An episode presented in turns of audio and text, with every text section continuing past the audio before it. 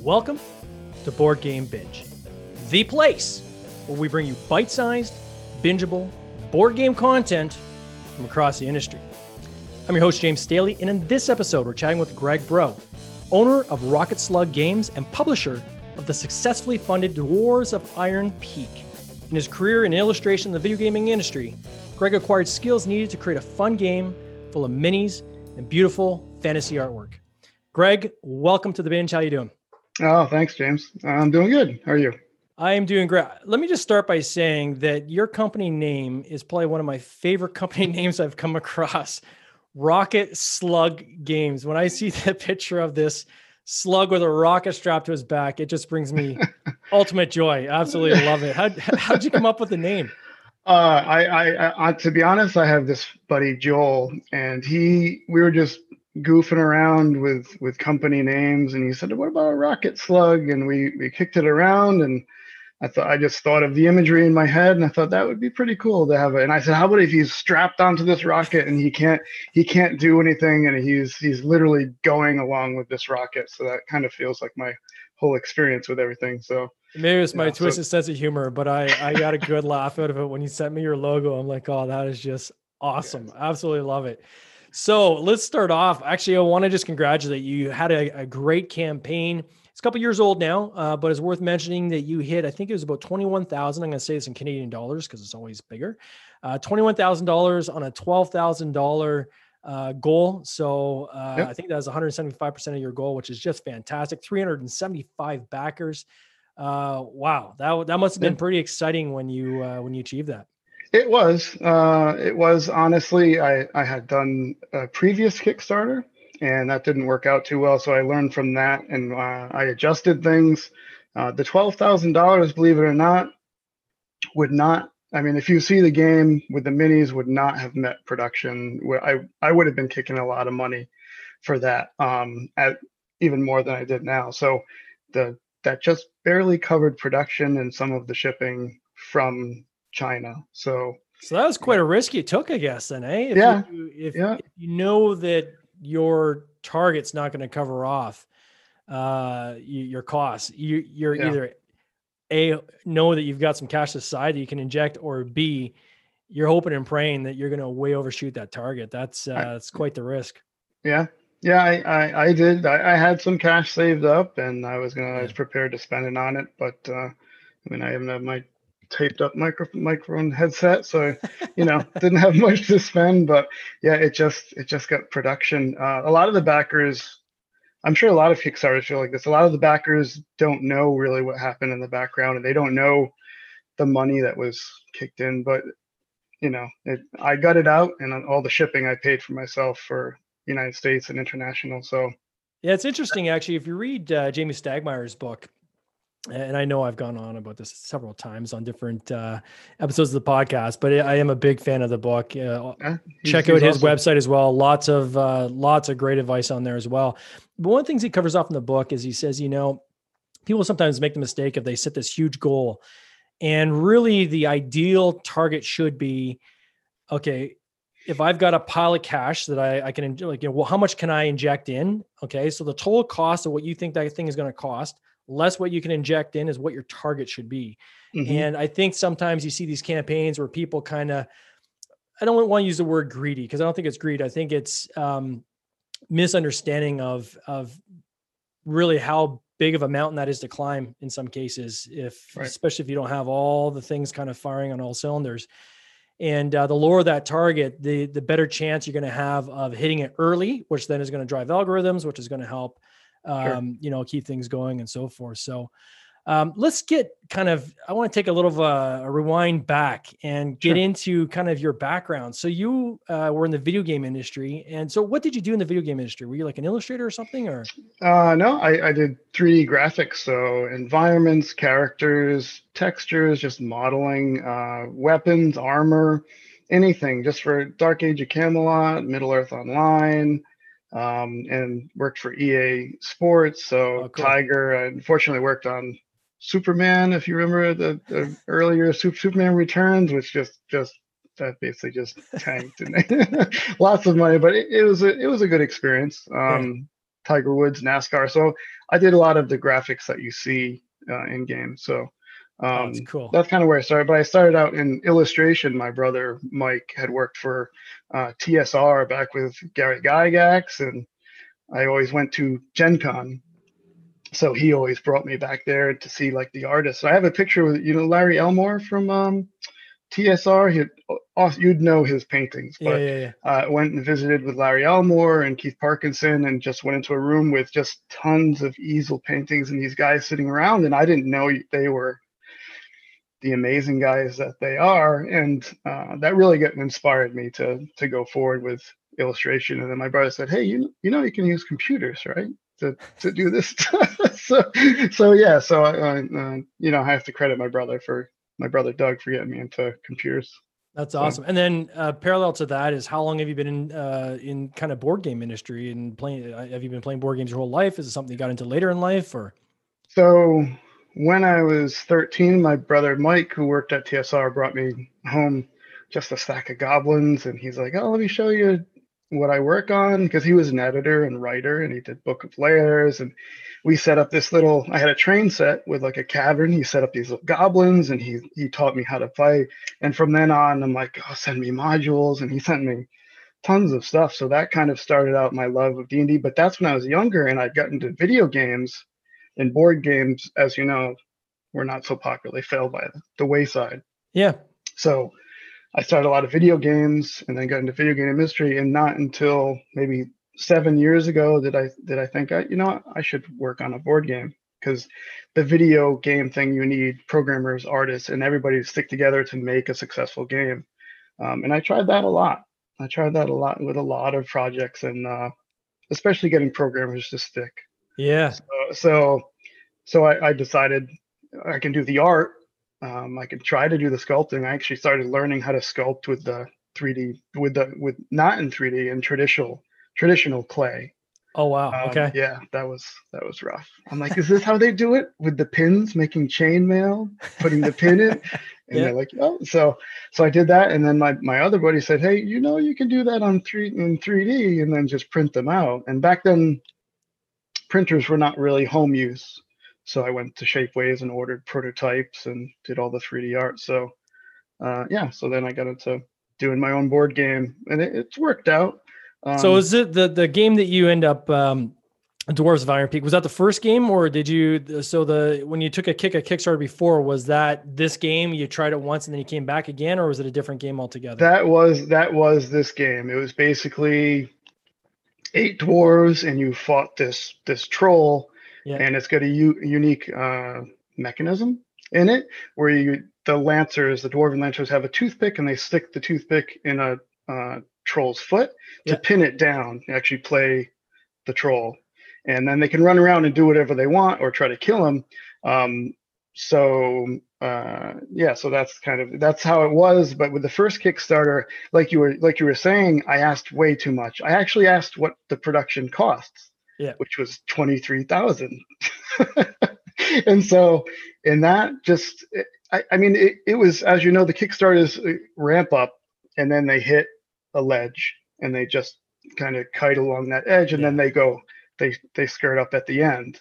Um, and i just was trying to calculate it out and i, I just i decided canceling it was better than having it fail right uh, so i could retool it so i retooled it and add, added more quests and more miniatures and um, and changed the name everybody it was called Hoarders, and it was everybody said, "Is that like the TV show? Do I just hoard a bunch of stuff and have dead cats under under under things?" So uh, yeah, it was confusing. So I had to just retool everything. Well, Dwarves of Iron Peak is definitely a, a cooler name.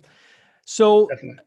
Talk to me about how. So it's a it now it's described as a two to four player game. The playthroughs I've seen is kind of is like two player, where it's you know the the troll versus the dwarves.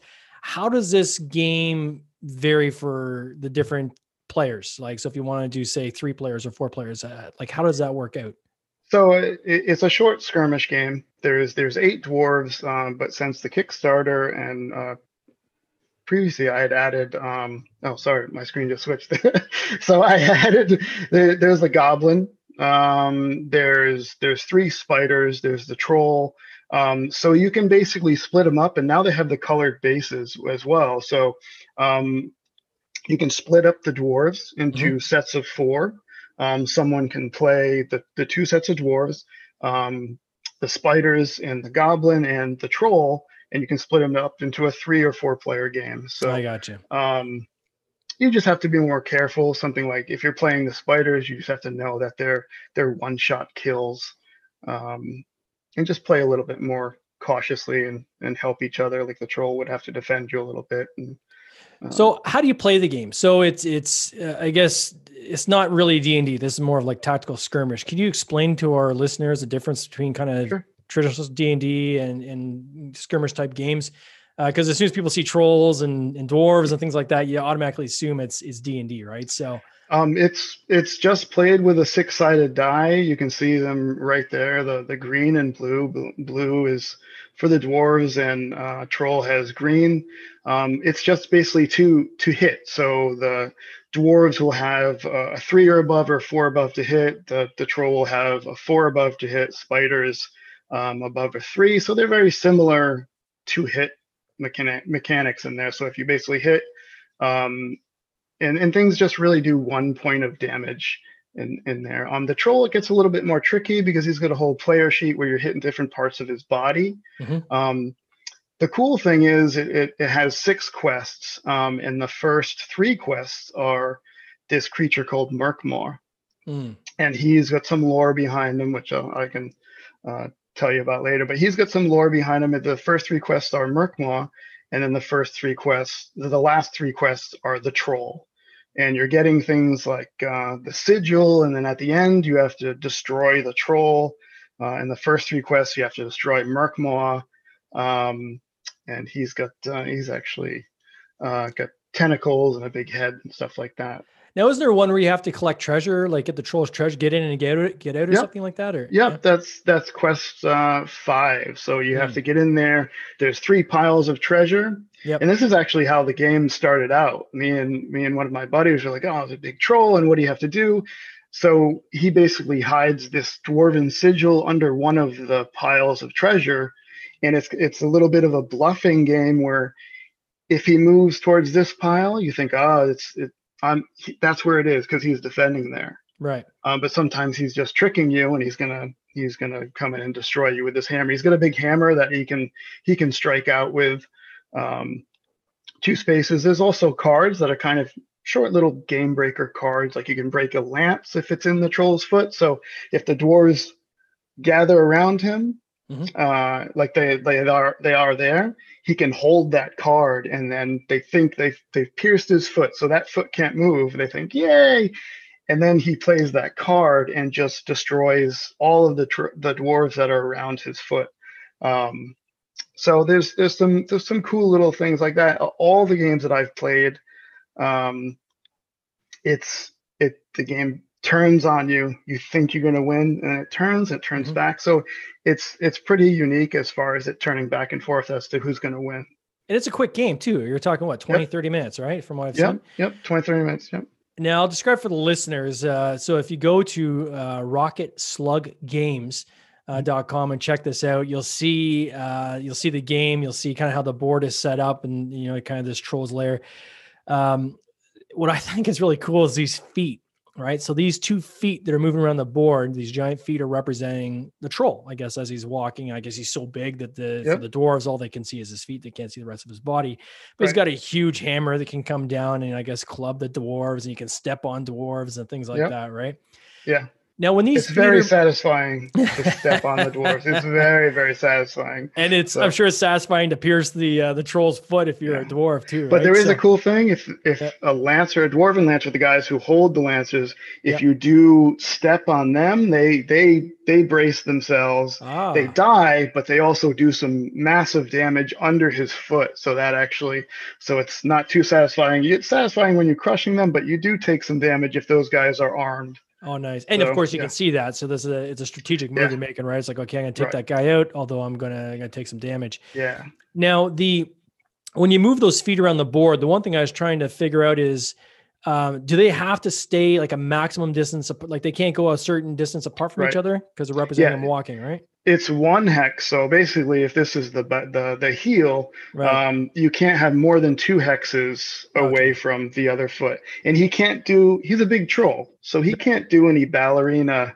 moves. ballerina moves. So uh, between those, you know, he's not a ballerina, and the two hex thing, you you begin to understand how he can he can move. It's it, it is a little tricky moving the troll at first, but definitely satisfying crushing those guys. And when his foot is pierced, is the front of the foot kind of stationary then until that gets healed, and then just yeah, the, the just the, the whole foot. Yeah, the whole foot stays still. But mm. the cool thing is you can still move the other foot yeah. around to get to to get dwarves. Mm. Um, there's two warriors, and they have special abilities where if they can get in his blind spot and do mer- more damage from behind him. Um, and they're kind of defenders. They also have like like um, Space Hulk. If you ever played Space old timey Space Hulk, okay, uh, yeah. attack of opportunity, they can put this um, uh, defense stance. So if a spider or the troll's foot steps in around them, they get a free attack. Um, so they're the defenders of the the lancers, the great lancers that uh the dwarves. Oh, that's cool. They're all the, dwarves. Yeah, and the, and the lances uh, come out too, right? So you can remove the lances and put right. them in and stick them in the foot and so forth. And and then the color bases, you said that's what to I guess to differentiate team players. Is that yep, there's there's four blue and four four red. Um, and so those you can that's that's more for the four, um, three and four player aspect of it. But uh. And how'd you come up with the idea for this game? Like mechanically, this kind of skirmish versus like kind of a classic D and D game where it could be a campaign going for a while. These quick little battles. Like, where, would you come up with the idea? Just I, I cut up a bunch of foam core when I decided, hey, I, am not going to do the video game thing anymore. I'm going to do. I'm going to go the board game route. Yeah. Um. I, I'm. I thought, oh, I can. I can do. I can. I can do a little bit of design. And granted, uh, I'm not the best designer, but I thought, okay, there's dwarves and what are they going to fight? What are they going to do? So I, I, literally cut up foam core and I was sticking the toothpicks, or actually I wasn't using toothpicks. I thought uh, eventually I stuck toothpicks in. I'm like, wouldn't this be cool? Because we're eating pizza and something at that time. And like, wouldn't it be cool if I could get these? And my buddy said, well, how are you going to get them to stick in their hands? And like, I so that was a lot of crafting with yeah, with traditional sculpting and then eventually 3D to get the toothpicks to stay in their hands. So when I actually sent the, those away to manufacturing, um, the manufacturers said, "Oh, we can't make toothpicks." I'm like, "No, no, no. You just you just need to put eight toothpicks in that they hold them." And it took me about two weeks to explain that these toothpicks come go in and out of their hands and they just fit in there. Even I I showed even a video of me saying, look, they yeah. but eventually it was uh, so I, I think that part of it is a, a fairly unique thing about the game, part about the game. So wow. And then the artwork. So did you do all the artwork? I mean, these miniatures are are, are, pretty impressive. Like they're very, very detailed for people that collect minis. I'm sure would absolutely love these to be able to paint them. Who who did your artwork for you? Uh, I I did all the artwork. Oh wow! Um, like I said, I did have an illustration background, and the sculpting I basically had to learn. But I had I've always always messed around with 3D, and um, I got into ZBrush, and uh, again I had started doing them traditionally, and then in in ZBrush and doing 3D. So I did all the art. It, that's why it took me a, a very long time, and even after after the Kickstarter yeah. There were of course edits you know edits to everything. So yeah. uh, i did that and i, I had a, had a few people work on the rule book with me and editing. Um, richard borg he lives right down the street from me. So i brought my rule book to him and he he just slashed it apart and did like two days worth of editing and gave it back to me. And i i had to rearrange everything in a program i just i didn't know for layout. So so yeah that's uh i did the artwork. It, it was I, I had many hats during that campaign. A lot of the a lot of the backers just don't don't understand. They think I'm a big company like uh, yeah. Cool Mini or not, and I can give all this stuff. Like I had free shipping on U.S. Uh, shipments, and um, I gave a lot of the international backers some discounts and stuff like that, and that really that really hurt. Where a bigger company, it wouldn't affect so much, you know. So did it actually? Did your campaign break even at least, or was it uh, like Oh, a sunk cost, or no? No, no, no. So um, it was about twenty-two thousand altogether. Yeah. Uh, uh, so far, I have chipped in around another nine thousand dollars Wow. as far as shipping. Yeah, the shipping is, especially the international, and nowadays is is Oh, pretty bad. Yeah, way higher. And th- so, eh, what a lot of people will do is sometimes, and I mean, I've even done this on campaigns. You take a loss when the, the campaign's first launched, but you have extra inventory that's made that then you can slowly sell over time and recoup and hopefully get back to that at least break even. Were, did you have extra units made, or how did that work? I do. They're all sitting in this black room back here that my kids are so sp- supposed to be sleeping in, but yeah. Your home warehouse. yeah, yeah. So I have a. I was going to rent a storage unit, and I'm I'm like I can just use this room, um, and we all kind of share a room upstairs, and it, it's a you know, uh, labor of love. I wanted to do it, so I, they have sitting behind me there in a bunch of boxes, and I'm trying to get rid of them as I- as I as I go. so you're slowly selling these off your website, I guess, is uh, Right. how, how it's going. Yep. And um, so, and I, I just want to say for the listeners is that, you know, you made the comment that, you know, sometimes people don't understand um, the amount of work that goes into these. And for the most part, I think in this industry where you have this independent game industry, which is just a beautiful thing. And you touched on it earlier, how it's really reemerged, right? Because it was pretty much dead uh, when Right. video games took off in the 90s and gaming consoles got so much better with their graphics. Board games, for the most part, it, it was a death nail. Right. And Kickstarter's really allowed this industry to come back and and really do very well. Uh, where you know there there's there's thousands of games, uh, tens of thousands of games done every year now, uh, which Yep. that wasn't the case in the past.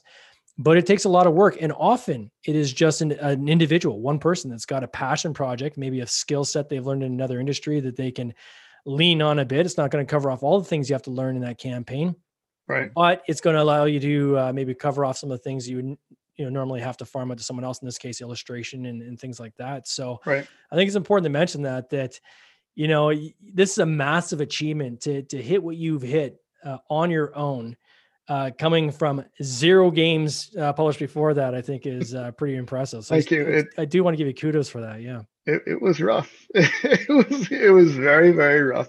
A lot of a lot of hats, and eventually I I realized, oh my god, I I have to be the logistics guy. I have to I have to do the Oh, yeah. shipping, and I I am just now trying to get my marketing hat back on to Yeah. you know because I have games here and I I have to do some videos and and market it so I can I can sell more of them and. uh just with life it's just it's just difficult to get back into life and work and everything going on now it's Yeah. difficult It's a challenge. So, what are some of the the lessons you would say you learned during that uh, during that Kickstarter campaign? Some things that, if you know, now looking back, you're obviously wiser, right? You've you did two campaigns. The first one uh, wasn't Mhm. successful. Second one was successful. Um, and then there's varying measures of success, but I'm going to say successful. What are some things that you've learned that now you'd say, okay, if you know, if I do this again, this is something I'm going to change? Uh, well, you you said it before. Is just if if you have if you have five thousand dollars or ten thousand dollars, take that away from the goal that you have to make to manufacture the game. Another thing is don't do a minis game as, as your first project because the, just even just organizing the minis and getting you know steel plates and the cost for those um, and all of everything. It was just a nightmare as far as the miniatures went. To make them, I had the prototypes. I'm like, oh, I'll just send them away and done. But there's a lot more to it. Um, so now I I would just do cardboard, wood, um, anything, and let your stretch goals push that forward and have Yeah. it prepared. So you have an artist that, hey, can you do up these few sample pieces for me? I have these cardboard guys, but if stretch goals hit, I'm going to do minis, but only do one or two. I, I just want to show it show it off with, if for a stretch goal. So Yeah, I and have it have it in the plan, but yeah, cardboard, wood, card a card game, you know. Yeah. And just to, to touch on the minis because i'm actually going through this on another game right now um a couple things i want to say that one for photography uh, i mean if you if you look uh, at uh, at at greg's site you'll see he's got 3d renderings that are turning and they're very detailed and you have a good idea what that mini is going to look like when you receive it, you don't necessarily need to have those minis made ahead of time, right? You can use Oh, digital course. representation, 3D Yeah. printers.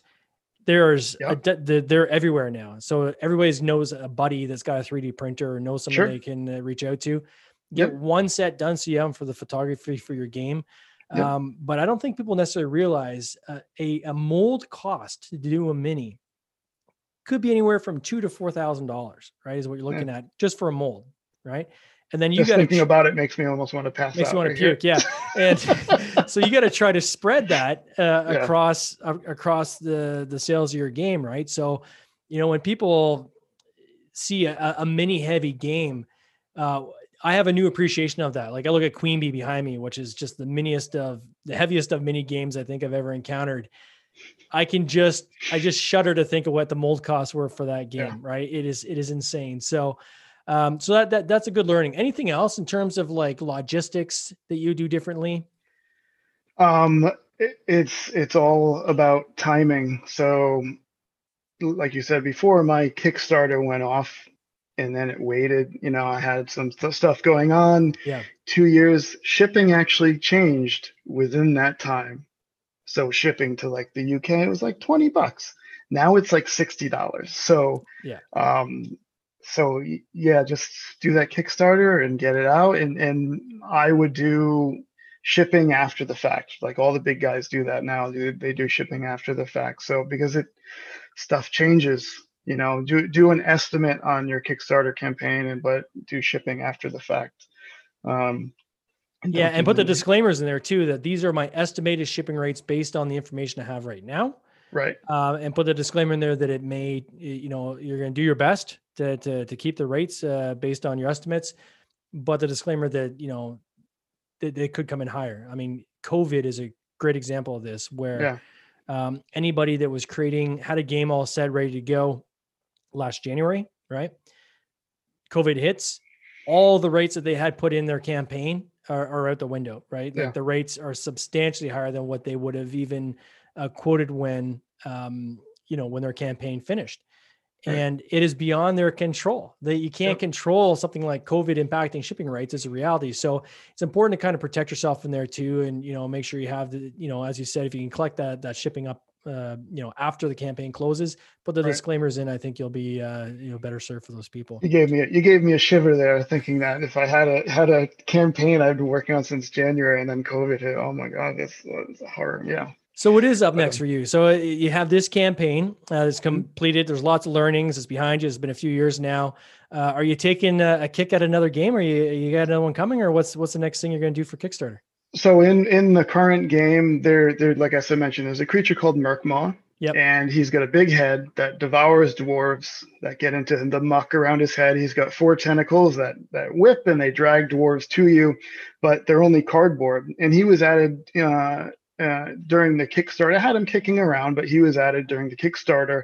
He's just cardboard because I thought, oh, I'll throw another mini, and then just you know nightmares. I said no Yeah, yeah. he's he's just cardboard um so the next is just going to be a tiny little expansion that includes his his head um t- this is me learning again his head his tentacles um the quests will be available online for you to print out there's no printable um i mean there's no nothing physical that i'm going to ship to people besides the head and i actually have one here this guy the, the heads and So for people listening, he just held up Yeah. a mini that's just loaded with teeth coming out of his head, and now he's got these These tentacles. He's he's uh, tentacles, as yeah. well. so there's Much four like a troll's feet, I guess, that they'll move around the board kind of together, but separately from the main body, I guess, right? it's very unique. You move the head uh, separately from these these uh, the, the tentacles that can go eight spaces away. He can submerge. He can heal. That's cool. Um, he has a lot of cool little things he can do. So yeah, that's that's uh, and people will be able to print him out. Like I have the 3D printable um, pieces for him as well. People can uh, do a tier for. So um, I, I'm learn I'm learning. So I had all of these produced uh, in the United States, so there's no shipping from any outside sources. oh, nice. Um, so yeah, uh, and I've got those on, you know, I have those on hand, uh, at least for some people. Um, But So yeah. if people want to find out about your game, if they want to order your game or if they want to contact, how best do they reach reach out to you? uh, just rocketslug.com. Yep.